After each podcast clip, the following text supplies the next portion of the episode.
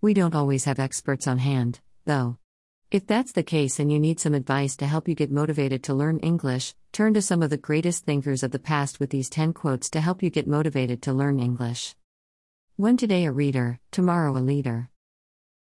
Margaret Fuller. Reading is not just important for acquiring knowledge, it will help you build your vocabulary and range in English, too. 2. The secret of getting ahead is getting started. Mark Twain. This one is a great way to help you stop procrastinating. Anything you can do right away will help you get ahead with your goal of learning a language. 3. If you can dream it, you can do it. Walt Disney. Walt Disney was well known as a man who made dreams come true, and you can, too. It just takes plenty of hard work. 4. By failing to prepare, you are preparing to fail. Benjamin Franklin. Planning is important when you are learning a language, so don't be afraid to put some time into. 5. Ever tried? Ever failed? No matter. Try again. Fail again. Fail better. Samuel Beckett. Making mistakes is a natural part of the language learning process. The key is to learn from these mistakes.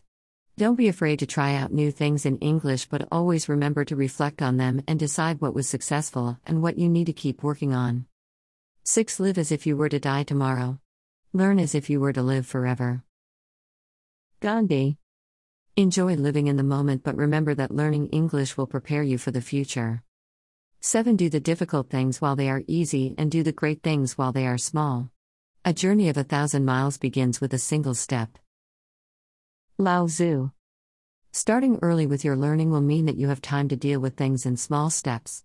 Even a large goal is more approachable if you break it down into smaller ones and just get started. 8. Language is the infinite use of finite means. Wilhelm von Humboldt.